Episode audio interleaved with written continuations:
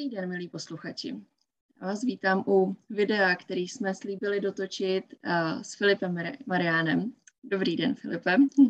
Zdravím, dobrý den. A u nás je ráno, u vás odpoledne. A my jsme se domluvili na uh, dozodpovězení uh, několika otázek, které padly během večera s tématem nákup nemovitostí v zahraničí. A těch otázek tam bylo tolik, že jsme je nestihli všechny zodpovědět, takže jsme se domluvili, že dotočíme ty nezodpovězené. A, a můžeme jít asi na to? Budou se teda všechny otázky, jenom doplním týkat Bali, pro toho, kdo třeba nebyl na tom, na tom večeru, nezúčastnil se a bude koukat jenom na tyhle otázky, tak samozřejmě můžete případně se nám ozvat na přihlášky zavináč realitníšejky.cz, můžeme domluvit případně do koupení toho, toho semináře nákup nemovitostí v zahraničí. Řešily se tam i další země, to, což je ten důvod, proč jsme nestihli všechny ty otázky, protože byly další, další uh, země na řadě. Tak, uh, nejvíc otázek se týká toho, uh, jak to vlastně je s tím pronájmem pozemku. Zmiňovalo se tam, že pronájem pozemku je obvykle na 25-30 let, a tak Filipe, jestli můžeme tohleto ještě dovysvětlit. A hned první otázka. Nerozumím tomu, po 25 letech připadne vila majiteli pozemku, jaký význam má prodloužení smlouvy o pronájmu. Klidně, když tak, jestli můžete trošku víc, jakoby v, v, z, klidně ze široka rozvést, jak to teda ten pronájem toho pozemku na těch 25-30 let funguje. Uh, takhle, je to dost individuální. Uh, samozřejmě každý majitel je otevřený, uh, řekněme, jinému, jinému uh, dílu, jinému kontraktu. Uh, nicméně pronájem pozemku bavíme se převážně o těch, uh, řekněme, uh, zajímavých, atraktivních turistických oblastech, kde nejsou k dispozici úplně tak běžně takzvané freeholdy, respektive koupě. Ty pronájmy, velmi důležitá věc, záleží na té finální podobě té smlouvy, té nájemní smlouvy o pozemku. To znamená, eh, co já většinou doporučuji našim klientům, je, aby eh, ve smlouvě, nájemní smlouvě bylo uvedený ehm, vlastně garance nebo respektive právo prodloužení po těch 25 letech. Pokud budeme mluvit o 25 letech, ale běžně se jedná o dobu 25 let až 30 let, co většinou ehm, ti majitelé Indonésani nabízejí. To znamená, tam je velmi důležitý eh, při podpisu aby, aby zkrátka majitel eh, toho pozemku souhlasil s tou možností toho prodloužení. Eh, někteří majitelé jsou, nebo většina těch majitelů jsou tomu otevření, to znamená, že vám dají možnost prodloužení s tím, že platba na dalších, řekněme, 25 let bývá většinou pravidelně rok před vypršením těch původních 25 let, což je uvedeno ve smlouvě, pokud se rozhodnete, že budete chtít prodloužit. A ty podmínky toho prodloužení jsou různý. Znovu záleží na tom, na té dohodě s tím majitelem.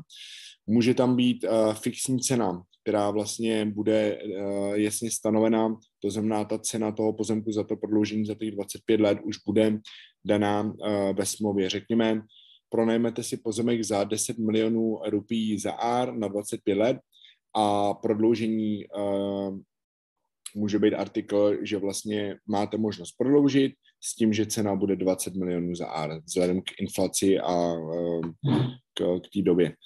Takže uh, to je jedna alternativa, která je samozřejmě, řekněme, asi nejvýhodnější. Většinou se snažím tlačit ty majitele pozemku pro naše klienty do tohohle, uh, do téhle podoby.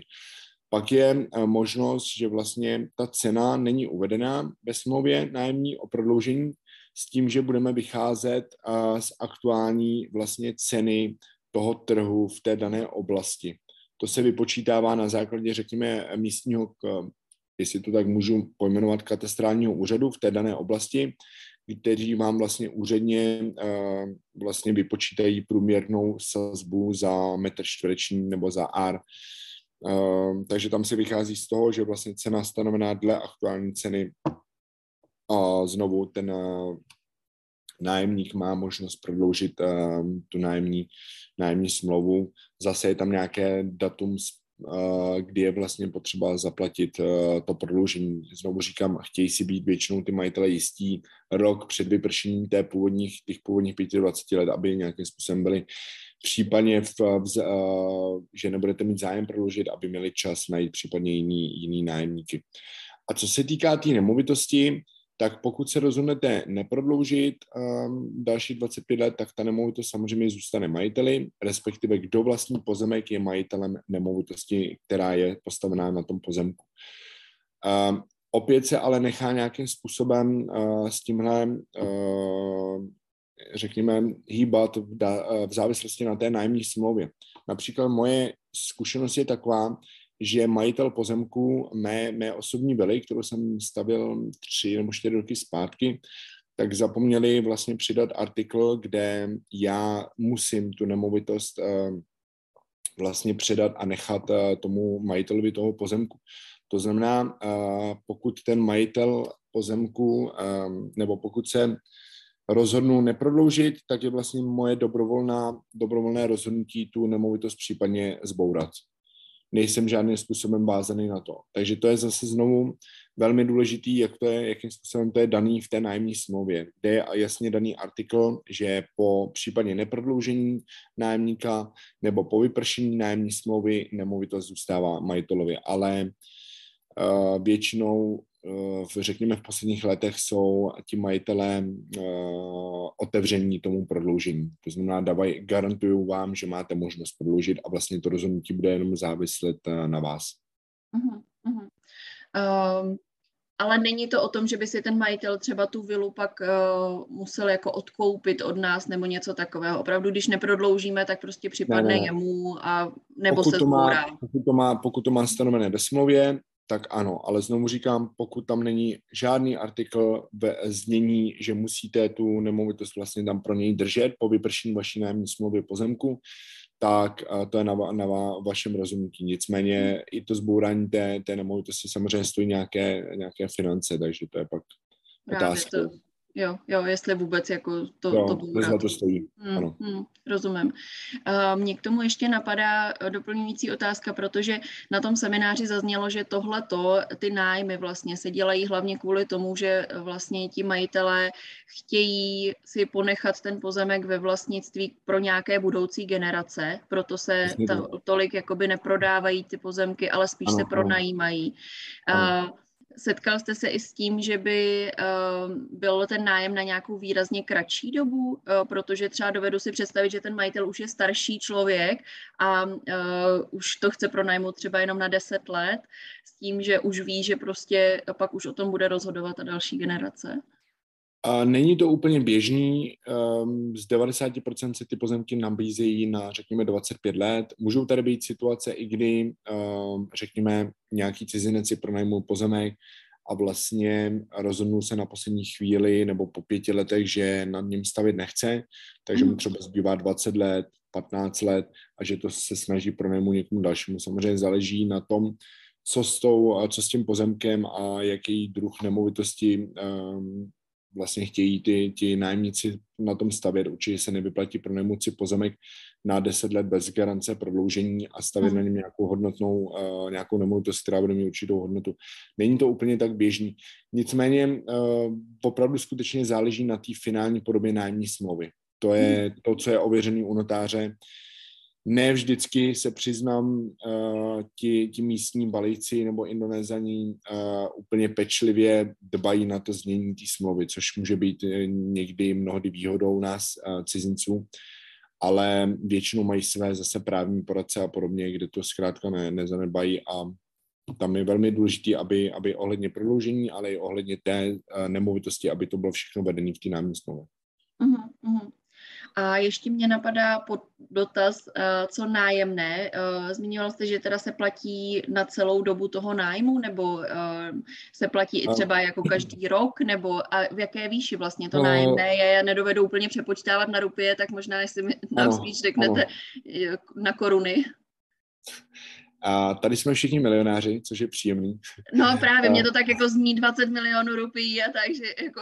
A I bilionáři tady můžeme být. A nicméně um, ta částka, je to, je to velmi záleží, Bali uh, je strašně rozmanitý z hlediska těch lokalit a těch destinací. Opravdu uh, ty, ty ceny jsou různý, ale pokud budu vycházet, řekněme, z té nejatraktivnější oblasti, v které vlastně, kam víceméně ty cizinci většinou směřují ty investice, což je oblast Changu, Seminyak, uh, Pererenan, tak ta cena zá, záleží také, jak daleko jste od oceánu, uh, jaká je tam dostupnost služeb, jaká je tam příjezdová cesta, ale třeba řekněme průměrně oblast Changu se pohybujeme okolo aktuálně okolo 15 až 20 milionů za R, což je v přepočtu zhruba 25 tisíc až 3, 25 až 30 tisíc eh, korun českých za, za jeden R za vlastně jeden rok. Takže pak si to musíte vy vynásobit. Řekněme, vezmete si um, takový, řekněme, na stavbu vily, pozemek, uh, běžně 3 až 5 árů, budeme počítat radši vyšší částku, takže 5 árů krát uh, vlastně 30 tisíc korun je 150 tisíc uh, za rok krát 25. Ale to se bavíme uh, o skutečně té asi neřekněme uh, nejatraktivnější oblasti v dostupnosti, řekněme 500 metrů od oceánu, Uh, jsou tady ty ceny mnohonásobně nižší, můžou se najít, uh, řekněme, v rejžových polích, někde ve vnitrozemí Bali, kde jsou ty částky, řekněme, kolikrát pěti až desetinásobně nižší. Uh-huh. Uh-huh. A platí se obvykle teda na celou dobu? Um, takhle, samozřejmě někdy jsou majitele otevření tomu ne, ne běžně po roce, ale řekněme, pokud si pronajmete pozemek na 25 let, tak vám to rozdělí na dvě platby. Jo, řekněme, prvně zaplatit 15 let dopředu a potom těch 10 let doplatit. Nicméně já to nedoporučuji. Nedoporučuji to už z nějakých vlastních zkušeností i ze zkušeností našich klientů. Um, v Indonésii víceméně, přestože to je daný uh, v té smlouvě, tak, že máte vlastně garanci těch 25 let, ale je tam rozdělená platba, tak tam uh, můžou pak nastat problémy. Řeknu, vy zaplatíte 15 let a pak uh, budete tu nemovitost postavíte a budete ji chtít prodat na 25 let ale vy jste samozřejmě ještě nezaplatili těch dalších 10 let, chcete to zaplatit majitelovi a majitel se začne kroutit a řekne, že ne, že není přesvědčený o tom prodloužení. Pak nastane situace, kdy se budete soudit, s čímž už také mám osobně i s našimi klienty zkušenosti zde. A vlastně v tomhle stádiu jste z 99% vyhrávající. Tady tu trošku poukazuju na tu tvrdohlavost těch místních, nicméně vám to zbrzdí ten proces toho soudu, může být trvat, řekněme, půl roku až rok a pak vlastně ztrácíte vy jednak dobu a jednak potenciální kupce.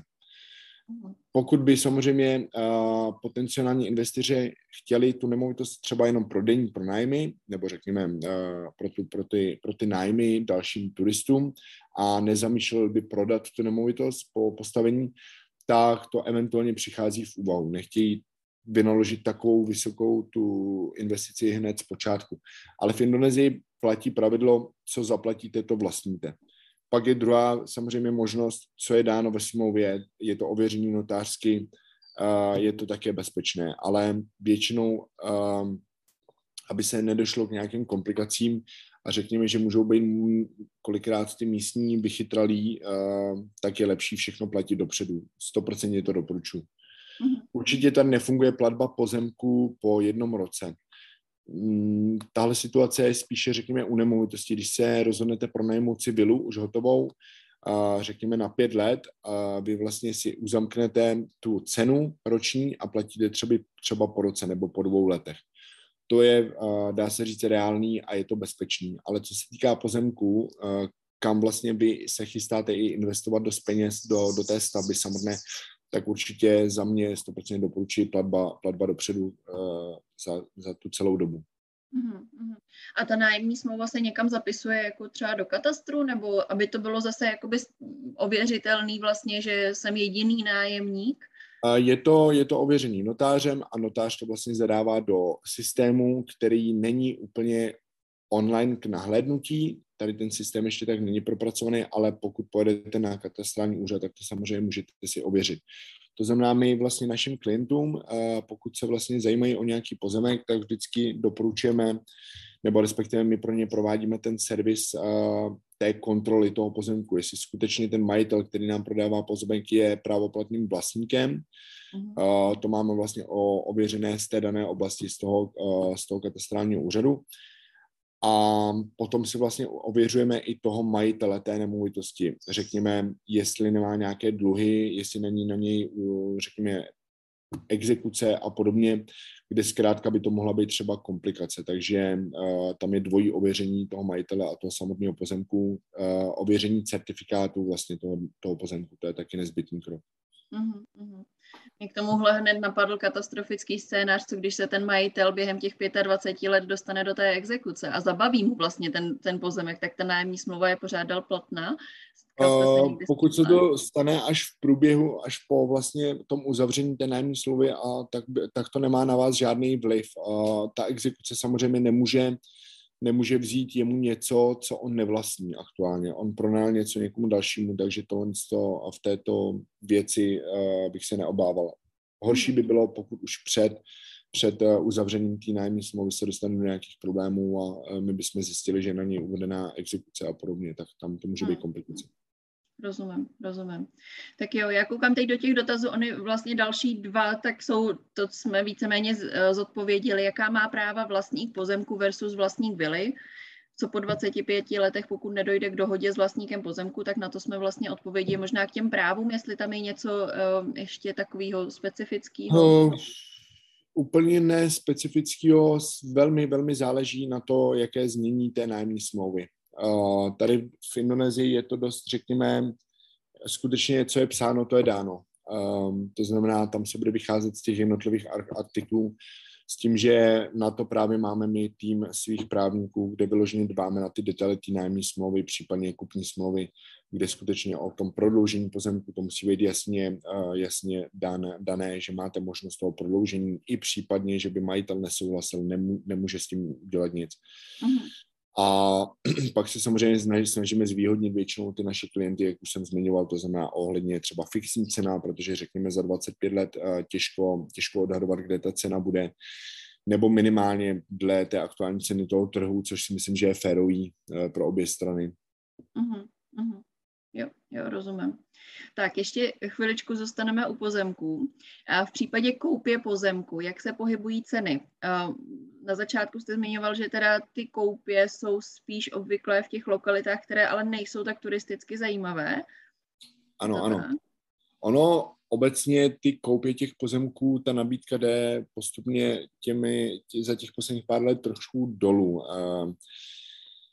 Řeknu, ta, i ta indonéská vláda vydává různé regule, aby to co nejvíc stížila těm eh, cizincům. Nechtějí samozřejmě, eh, aby sem, aby sem případně přijeli, eh, řekněme, Číněně a skoupili celý ostrov, takže snaží se většinou dělat um, ty těžší, těžší podmínky pro ten nákup té nemovitosti. Pokud si chcete koupit nemovitost, musíte si založit vlastně firmu, respektive místní SRO, nazývá se PTPMA. Ta nabídka je stále k dispozici v těch atraktivních loka- lokalitách turistických, pokud tam nabídka je, což samozřejmě ještě jsou, jsem dokonce teď viděl pár dní zpátky, tak ale jsou to skutečně vys- vysoké částky uh, a nevyplatí se to úplně. Záleží o ta vize toho investora, co chce stavět, jestli soukromou nemovitost, nebo jestli bude dbát na ROI, návratnost investice, ale úplně to tady v oblasti Changu nedoporučuji. Nicméně jsou tady oblasti, jak už jsem zmiňoval, atraktivní oblast Munduk, eh, což je vlastně vnitrozemí eh, Bali v horách, kde vlastně máte rozhled po celém ostrově. A tam jsou ještě eh, ty nabídky v celku solidní. Cena tady v tom vnitrozemí je to vzdálené tři hodiny nebo dvě a půl hodiny od letiště, od oceánu zhruba dvě hodiny. Je to vyloženě ve středu, ve středu Bali Cena se tam pohybuje, řekněme, okolo 30 milionů až 45 milionů rupí za, za R. To znamená, tam ta částka je, řekněme, 50 tisíc, 50 až 70 tisíc korun českých za jeden R, jeden R 100 metrů čtverečních. Um, ta investice je tam ale trošku, ono je to trošku tak, to zní, že to, ta cena je dobrá v porovnání vlastně s nájmem nebo pronájmem pozemku, tady jak jsme se bavili o oblasti To není tak vyšší částka. Nicméně zase u těch freeholdů většinou bývá uh, nepsané pravidlo, že ty majitele nabízí velký, větší části pozemku. Jo, že se bavíme třeba o minimálně 50 árech, 100 árech, uh, o jednom hektaru, což uh, samozřejmě pak ta, ta celková částka se, se navýší. U těch nájmů v těch turistických oblastech, u těch leaseholdů, tak jsou nabídky třeba i na dva, na tři áry. Není to úplně jednoduchý najít takhle malý, malý kousek pozemku, ale je to, je to reálný okolo 3 árů, 300 metrů čtverečních je, je dost reálné najít. Uh, u těch freeholdů tam většinou se prodávají větší kusy těch pozemků. Uh-huh a jako cizinec, protože um, ono je takový vžitý um, mýtus, že teda cizinec nemůže na Bali vlastnit pozemek, což jsme Bohužel. si už na tom semináři vyvrátili, teda, že pravda ano. není. Ano. Uh, je to ale o tom, že teda musí uh, člověk založit tu firmu a ta firma vlastní ten pozemek. Je to tak? Ano, ano, přesně tak. Uh, musí vlastnit firmu, ta firma PTPMA, musí tam být vlastně dva cizinci, je to firma vlastně na dvěmi cizinci, kde jsou vlastně takzvaní shareholdři, od začátku je jasně dané uh, procentuální podíl, stejně jako je to v Čechách, uh, kolik procent vlastní jeden z těch shareholderů, uh, z těch majitelů té firmy. Minimálně dva a může jich tam být 50, 100 klidně. A potom je i další dost, co vlastně naši klienti aktuálně využívají, že si zakládají firmu, kde jsou vlastně oni jako jeden z shareholderů, majitelů a ten druhý uh, majitel je vlastně, je to napojený na firmu, kterou oni mají v Čechách, SROčko. Mhm. Klasické SRO, to znamená, uh, že nemusí hledat ani dalšího, dalšího cizince, ale tou další, řekněme, fyzickou osobou je právnická osoba firma SRO v, v Čechách nebo na mhm. Slovensku mm-hmm. což je také reálné. Jo, jo, jo, rozumím. rozumím. A na základě toho uh, pak můžete vlastnit pozemek. Uh, potom je tam takové, dost, dost, jsou tam důležitý detaily, ty pozemky mají své certifikáty a různý druh uh, toho daného pozemku. Uh, tam je jenom důležité, aby ten certifikát toho pozemku měl, uh, byl převedený do, řekněme, jiného do jiné formy, která je umožněná právě vlastnit cizincům, který vlastní firmu. Ale to je většinou, řekněme, administrativní formalita, kde, kde ty majitelé pak musí na katastrální úřad a ten certifikát změnit, ale to je formalita. Uh-huh. Takže není to problém, že by to nešlo změnit? Ne, ne, ne, ne. Uh, říkám, tam je jenom o tom, když, když samozřejmě chtějí prodat pozemek cizincovi, tak uh, musíte splňovat určitý, um, řekněme, ty nároky a regule, uh, ty pozemky některé musí být převedeny do trošku jiného režimu. Eh, je to formalita vlastně, kde, kde u notáře si musí změnit eh, ten daný certifikát. Uh-huh, uh-huh. Uh, ještě mě napadá, uh, ať už nájmy nebo i ty prodeje, dá se tohle všechno řešit na dálku, nebo je potřeba uh, fyzicky na Bali teda přiletět. Já vím, že jako je dobrý tam přiletět a užít si toho tepla, poznat tu lokalitu, ale pokud by to někdo vyloženě chtěl řešit na dálku, je i taková možnost? se budu opakovat, aktuálně máme dost klientů, kteří to právě řeší na dálku, dost, řekněme, investorů, který, které zajímá, uh, kteří nám důvěřují a vlastně zajímá je hlavně ta návratnost té investice. To znamená, my diskutujeme, uh, jaký záměr uh, s tím mají. Pokud by chtěli samozřejmě vilu pro život a částečně třeba řekněme pro nájmy, tak je vždycky lepší přeletět a tu oblast vidět, kterou my jim doporučíme. Nicméně aktuálně máme dost klientů, kteřím, kteřím i zakládáme firmu a vlastně procesujeme i výběr toho daného pozemku vlastně na dálku. S tím, že pak následně po uzavření nájemní smlouvy řešíme další případně stavbu, projekt a podobně. Uh-huh, uh-huh. Takže je to možné, je to dost běžné. Uh-huh. A je to o tom, že teda uh, asi dostanete od toho investora plnou moc, která je předpokládám ověřená tady v Čechách a je zaslaná nějakým ano, ano. kurýrem nebo to, nevím, je to na schránkou, plné, nebo... plné moci, buď to uh, řekněme nám, naší agentuře, uh, nebo případně mě jako fyzické osobě, jako jednatelovi firmy, kdy uh, je to vlastně ověřená plná moc, jsou tam otisky prstů, podpisy, Ehm, ta, ta plná moc se ještě potom ověřuje u notáře zde. Uh, nejsem si teď jistý, jestli musí být ta plná moc ověřená uh, v Čechách. Myslím si, že ani to není nutné.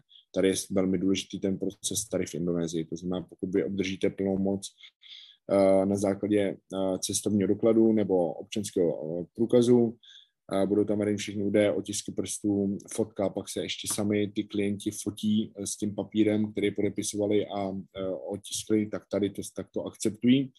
A pak se vlastně ta plná moc ověřuju já u notáře.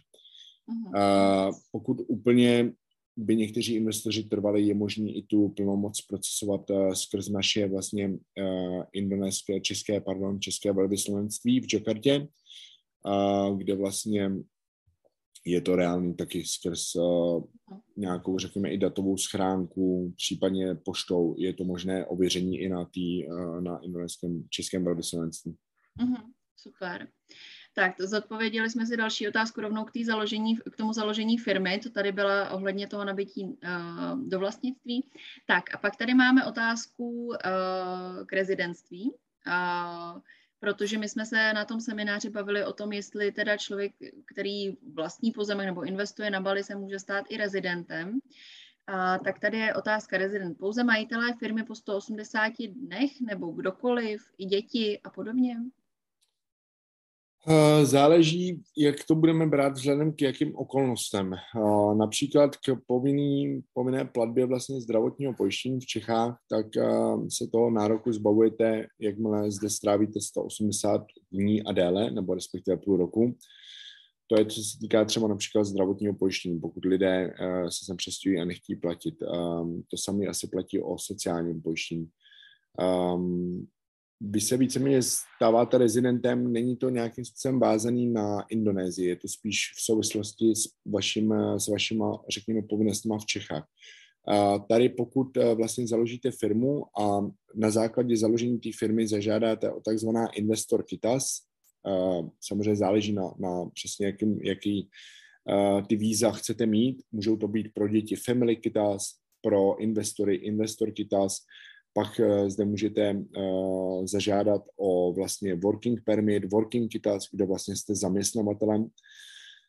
Um, tak pak se na to stahují různé ty výhody. To znamená například uh, zdravotní pojištění tady, tady v Indonésii, takzvané nazývají to BPGS, což vlastně je zdravotní pojištění, kde ta částka řekněme, za nějaký základní balíček zdravotního pojištění na rok je okolo 3 milionů rupí, což je přepočtu na české 4,5-5 tisíc korun, což je dost levné. A většinou to zahrnuje dost, řekněme, dost těch služeb z toho zdravotnického sektoru. Máme s tím velmi dobrou zkušenost. Takže to je jedna věc, například to zdravotní pojištění je tam velkou výhodou. Pak samozřejmě si můžete koupit, jak jsme zmiňovali, nemovitost, případně pozemek, Můžete si vlastně i po, na své jméno zakoupit motorku, například auto, což vlastně běžný, běžný náštěvní nemůže, ten si může jenom pronejmout. Um, a tak dále a tak dále. Teď přemýšlím, jaký jsou tam ještě výhody, je tam celá řada výhod, nějak mi to teď vypadlo, ale, ale k tomu rezidentství ta odpověď taková. No. Mm-hmm. Rozumím. Je hodně lidí, kteří se takhle stěhují z Čech na Bali. Znáte tam, eh, co tak jako eh, slýchám nebo tak nějak vidím, tak na Bali je spousta Čechů, jenom nevím, jak moc jakoby dlouhodobě tam jsou, jestli to je víc vlastně než toho půl roku. No, je to, ono se to nazývá, je to takový druhý Chorvatsko. Mm-hmm. Je tady dost velká, řekněme, komunita Čechů a Slováků obecně. Eh, jsou to lidi, kteří tady už žijou 5, 10, 15 let, opravdu dlouhou dobu uh, v Indonésii, nejenom na Bali. Um, teď řeknu, v posledních pár letech se sem stěhuje víc a víc Čechů. Jsou to mladí lidi, ale jsou to i třeba, řekněme, uh, starší páry, manželský, uh, manželé, rodiny. Myslím si, že to hodně souvisí s tím, s tím životním stylem a s tou dobou, která teď v posledních letech nastala. Nemyslím si jenom tou, tou pandemí, samozřejmě, která tím to zamíchala těma kartama a lidi hodně zvažují, kde vlastně chtějí trávit ten zbytek života, ale je to i ohledně samozřejmě situaci teď aktuálně na Ukrajině, nedokážete si představit, kolik jsem dostal zpráv a, a lidi se mi tázali, že jestli, jestli zkrátka se, se můžou přestěhovat, že mají strach. Um, takže dost to souvisí s tím hektickým životním stylem uh, v Čechách. Stěhuje se sem víc a víc lidí. Dost, musím říct, že jsou to hodně teď rodiny s dětmi v poslední době. Um, což samozřejmě pro život je pohodlný zde, Nicméně pak je potřeba i zvážit, řekněme, ten edukační systém pro děti, který je zde trochu odlišný a řekněme, i třeba cenově trošku v jiné relaci, pokud chtějí samozřejmě kvalitní vzdělání pro své děti na mezinárodní škole. Uh-huh, uh-huh. Uh, a teď trošku odbočujeme od investice, ale mně to přijde jako zajímavý téma. Čím se ti lidé tam teda obvykle živí? Jsou to lidi, co pracují na dálku třeba pro české firmy a jsou to nějaký, řekněme, digitální nomádi? Nebo jsou to lidi, kteří si najdou i práci přímo na Bali, nebo to jsou ti investoři, co tam pak zůstanou bydlet? Víceméně to, co jste vše vyjmenovala, tak, tak tady určitá část těch lidí z, těchto, z těchto důvodů uh, žije. Nicméně digitální nomádi je, řekněme, asi teď číslo jedna na Bali. Uh, přitahuje to mladý, mladý lidi, kteří zkrátka mají ten příjem, uh, mohou žít kdekoliv, a Bali asi si troufám říct, že je teď uh, světovou jedničkou, co se týká uh, toho života těch digitálních nomádů tady. Je tady spoustu vlastně těch kaváren, uh, těch coworkingových uh, center, je to na každém rohu, je to neskutečný. Takže digitální nomádi, uh, ale jsou to i lidi, který nějakým způsobem už mají, řekněme, saving money, že už zkrátka nejsou závislí na nějakým aktivním příjmu, nebo jsou to lidi, kteří třeba prodali nemovitosti eh, v Čechách a vlastně ehm, ten, ten daný příjem, ten obnos peněz chtějí investovat tady v Indonésii, což jsou právě ty investoři. Eh, je to možné tady najít samozřejmě zaměstnání, nicméně není to úplně jednoduché a je potřeba zmínit, že tady ta průměrná mzda nedosahuje určitě takových, eh, takových eh, částek, jako je tomu v Evropě. A nicméně můžete mít i štěstí a můžete se spojit zde s nějakýma velkýma investorama, s velkýma eh, korporátníma společnostmi, který vás třeba zaměstnají na pozici, řekněme, nějakého manažera hotelů a podobně, nebo manažera barů, restaurace. A nicméně ta šance je hodně mizivá a většinou um, tady musíte mít dobré kontakty nebo nějaké, řekněme, spojení s někým, koho znáte, kdo vám tu příležitost nabídne. A nebo zkrátka tady musíte být delší dobu a mít trošku zkušenosti, naučit se místní jazyk, indonéštinu, což je velkou, velkou výhodu právě i z hlediska pak těch finálních dílů, i pro ty investory. Pro investory, řekněme, to není tak úplně podstatný, respektive pokud mají někoho, kdo ten servis jim, jim uh, zprostředkovává. Uh, nicméně pro nás, lidé, kteří tady podnikají s nemovitostmi, tak je to dost velkou výhodou takže uh-huh. i mhm. ten jazyk a podobně. Uh-huh, uh-huh. Rozumím. Tak a poslední otázka, vrátíme se zase teda k investování, i když si myslím, že tohle bude rychlá odpověď. Je možné financovat uh, investici na Bali hypotékou včera? Máte s tím zkušenosti? Asi předpokládám se zástavou, se zástavou v Čechách by to mělo být možné. Uh, přiznám se, že s tím úplně nemáme zkušenosti, nicméně asi s vámi budu souhlasit, s nějakou zástavou je to určitě možné. A nicméně tohle by měla být spíš otázka pro, řekněme, české banky. A ne, ne úplně na nás. Nás víceméně tohle, nechci říct, neza, nezajímá, ale jde to kolem nás, ale nemyslím si, že to bude úplně tak jednoduché samozřejmě. Mm-hmm.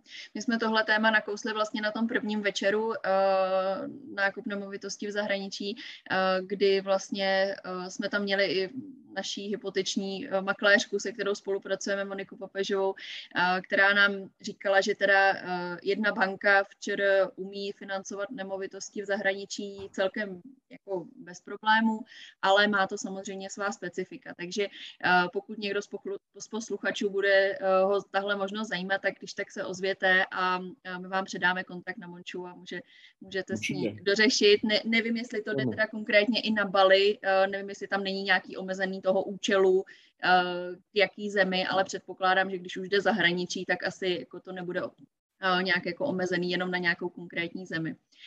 Uh, dobře, tak jo. Uh, tím jsme vyčerpali otázky, uh, které jsme neměli zodpovězený vlastně uh, z toho semináře já bych posluchači, kteří nebyli na tom semináři, tak já bych jenom tady udělala takovou vsuvku nalákat na to, že uh, my jsme zmiňovali na tom semináři výnos, který je vlastně velmi zajímavý na Bali. Uh, i Filipe, nebudeme to jmenovat schválně, uh, budeme jenom, jenom nalákáme tím, že opravdu je zajímavý, jste zmiňoval tam, že tomu investoři často nevěří těm číslům, ale, ale opravdu jsou reálná, takže uh, je kdo to... jste pardon, je to realita. Um, musím říct, že opravdu v posledních letech Bali prudce stoupá na popularitě. Bali bylo vždycky populárním ostrovem, turistickou destinací, cílovou, cílovkou eh, veškerých různých, řekněme, věkových skupin.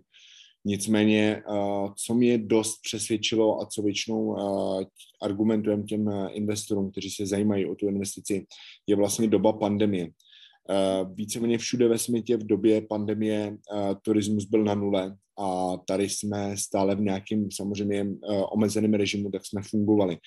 To znamená, řekněme, bylo tady dost klientů, eh, včetně i mě, kdy jsme vlastně vlastnili společ, eh, řekněme, nemovitosti a i v době největších lockdownů, tak jsme zkrátka našli nájemníky, kteří kteří si tu nemovitost pronajmuli. Tady je prostě obrovská, řekněme, eh, komunita lidí, kteří tady žijou a tohle mě o tom přesvědčilo. Druhá, druhá věc je, že vlastně za dobu pandemie, řekněme za ty dva a půl roku, tak ceny pozemků se vlastně od doby před pandemí a po pandemii, tedy jak jsem zmiňoval dva a půl roku, tak ty ceny těch pozemků vyletěly o 100% nahoru. Nejenom pozemků, ale i celkově nemovitostí, což je samozřejmě rapidní nárůst. A tohle víceméně mě jako utvrdilo v tom a teď, teď když byste to tady viděli, samozřejmě nese to sebou i určitá, řekněme, negativa, co se týká například dopravy. Je to tady teď eh, dost, dost crowdy, řekněme, ty silnice a podobně. Nicméně tohle je pro mě jednoznačně jasný argument. Mhm, mhm. Super. Filipe, díky moc za všechny odpovědi. Pod video určitě dáme uh, kontakty na vaší firmu a uh, lidi se vám můžou, můžou ozvat, když by chtěli investici s vámi na Bali řešit a já můžu pozvat teda toho, kdo neviděl, uh, neviděl náš seminář, tak, tak aby se zkouknul, je to opravdu velmi zajímavý. Tak ještě jednou děkuji Filipe já vám taky děkuji za, za zkušenosti, které můžeme tady uh, s vámi sdílet a budu se těšit případně na viděnou na Bali. Super, doufám, že se tam dostaneme. Díky moc. No,